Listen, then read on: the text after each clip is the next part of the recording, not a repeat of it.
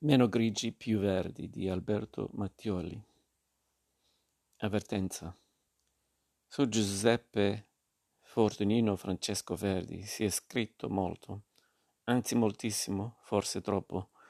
Di biografie ce ne sono tante, anche se ancora manca quella definitiva, ma in materia nulla è più provvisorio del definitivo. Ci sono studi sul suo carattere, i suoi amori, i suoi rapporti con il teatro, la musica, Dio, le donne, i librettisti, i cantanti, gli altri animali, l'agricoltura, la politica, il cibo, la beneficenza. Le sue opere sono state analizzate sia dal punto di vista musicale sia da quello drammaturgico, concesso e non dato che si possono disgiungere come si canta la intraviata.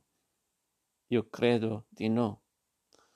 Qui magari l'imbarazzo della scelta è minore, ma la letteratura comunque fluviale.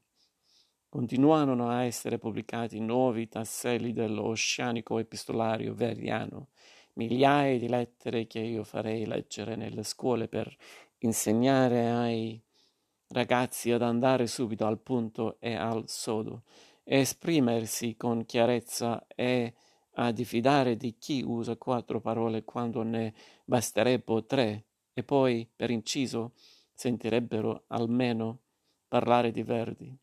Nel 2017, in questo curioso paese, per essere dichiarato maturo, devi sapere tutto della guerra del Peloponneso, ma puoi tranquillamente ignorare chi fossero Monteverdi o Rossini, o appunto Verdi. Non c'è bisogno di un nuovo, solito libro su Verdi.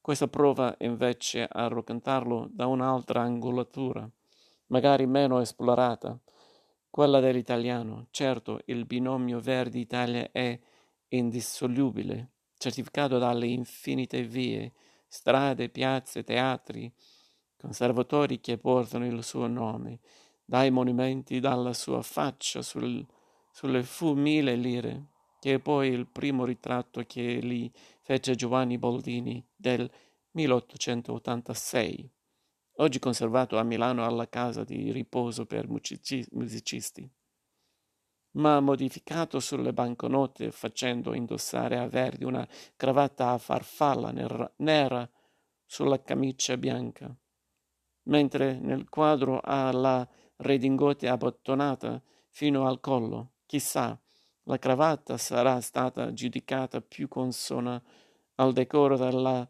Banca d'Italia. E poi abbiamo l'impegno politico di Verdi, il suo riconosciuto ruolo di colonna sonora del risorgimento, bardo dell'unità, padre della patria. Un mito che in realtà è tutto da verificare perché creato a Italia fatta, un'operazione di politica culturale, come dire, retroattiva. Se ne riparlerà. Ripar- se ne riparlerà. Questo libro vorrebbe invece parlare di Verdi come uno dei pochi intellettuali che hanno raccontato gli italiani per come sono e non per come si credono di essere o vorrebbero essere, una specie di antropologo di una popolazione dei curiosi usi e costumi, un Levi Strauss padano che analizza gli strani abitanti di quella penisola allungata in mezzo al Mediterraneo in una bizzarra forma di stivale. In fin dei conti non sono tanti nella nostra storia gli artisti capaci di uno sguardo così sincero, dunque anche così disoluto, suoi loro compatrioti gente che sapeva come sono fatti davvero gli italiani e perché a occhio vengono in mente Machiavelli, Leopardi, per quello che a scuola non fanno mai studiare, Gramsci, Fellini e pochi altri.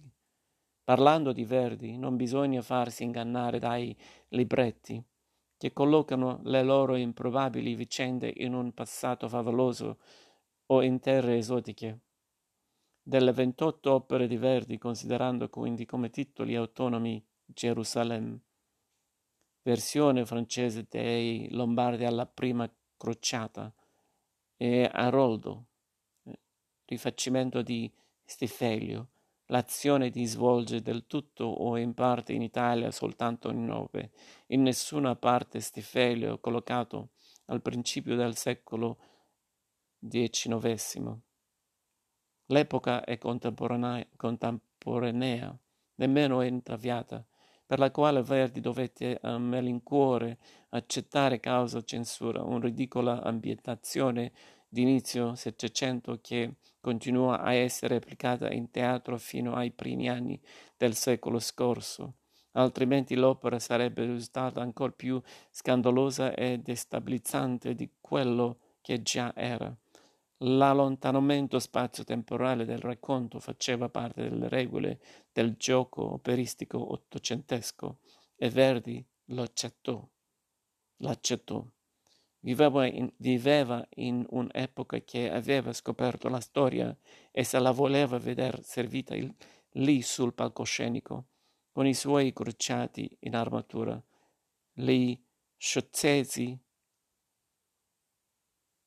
o gli egizi con il connellino, l'escorial solenne e mortifero e Otello tutto nerissimo, non solo d'umore, e dire che per Cinzio, la fonte di Shakespeare, il Moro di Venezia, non è affatto un Moro, ma un signor Moro, cognome comunissimo, con Moroni e Moretti nel Bergamasco. I camionisti della Lombardia, del Veneto e del Piemonte Berciano Ancora oggi, ciao bella mora, e qualsiasi ragazzotta non bionda che capiti loro fra i piedi. Scrive Giuseppe Tomassi di Lampedusa. Verdi ne era assolutamente consapevole. Sto, so benissimo, scrive il 24 settembre 1881 al pittore Domenico Morelli, che questo generale al servizio della Serenissima sotto il nome di Otello non era altro che un Giacomo Moro veneziano. Ma dal momento che il signore Guglielmo ha voluto un Moro, ci pensi lui, il signore Guglielmo, in effetti già dall'inizio verso 66 dalla prima scena del primo atto, Mastro William ci dà parecchio dentro con il negro dalle labbra turgide. Non divaniamo. Se dopo aver alzato il sipario si guarda sotto il trucco di questi straordinari personaggi verdiani e si sollevano le scene davanti alla quali si agitano, ci si scopre tutta una serie di tipi e situazioni e ambienti ricorrenti nella nostra storia e nei nostri costumi, indipendentemente dalle regioni dai regimi, i caratteri della società italiana restano costanti. Qualche pessimista, o forse solo realista, potrebbe pure aggiungere, purtroppo, solo così si spiega, per esempio, il puntuale ricorrere di catastrofi nazionali che si riproducono pressoché uguali nelle più diverse contingenze storiche, guerre perse facendo gli stessi imbarazzanti errori, iniziative diplomatiche sballate, retorica spacciata per politica, clamorose malversazioni o semplici cialtronerie amministrative per limitarsi alle sciagure pubbliche. Ancor più paradossale il perpetuarsi di privati comportamenti apparentemente impermeabili alla, allo scorrere del tempo, per esempio nelle relazioni fra i sessi, oppure la sorprendente resistenza di istituzioni ancora radicatissime come la famiglia o la Chiesa, o la radicata sfiducia in altre, sempre vissute come entranee e probabilmente nemiche, come lo Stato. Verdi era un provinciale proiettato nel mondo, sempre aggiornato su quel che succedeva fuori, ma sempre contento alla fine di tornare nel suo amato universo campestre di poderi, mezzadri, nebbie e spalle cotte di San Secondo. Però nella sua campagna non dormiva, anzi teneva gli occhi e le orecchie apertissimi. Nulla è più ridicolo della caricatura di un Verdi tutto ripiegato su se stesso e sul piccolo mondo antico, o a fare l'orso burbero che sbrana chiunque lo venga a importunare mentre sorveglia come si comportano le vacche e i braccianti. L'uomo aveva cultura, conoscenze, uso di mondo, era curioso di tutto, apertissimo al progresso, sia quello artistico sia quello tecnico, perfettamente a suo agio nelle metropoli, ma senza farsene affascinare. Perfuno con una buona dose di sprezzatura, di mondana nonchalance. Altro che il campagnolo con la bocca aperta per lo stupore. Nel 1886 va a Parigi per tenersi aggiornato sulle ultime novità e a sentire alcuni cantanti in vista dell'Otello, ormai pos- prossimo venturo, e dichiara al Figaro Avevo assolutamente bisogno di conferire con il mio sarto. Ma da artista raccontò sempre gli italiani. Non bisogna, bisogna farsi ingannare dai loro pittoreschi travestimenti sulla scena.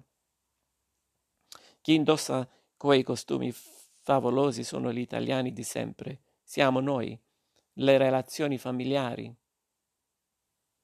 il ruolo della donna, le prevaca- prevaricazioni del potere, gli amori socialmente impossibili dell'Italia, di ieri e di oggi e magari anche di domani.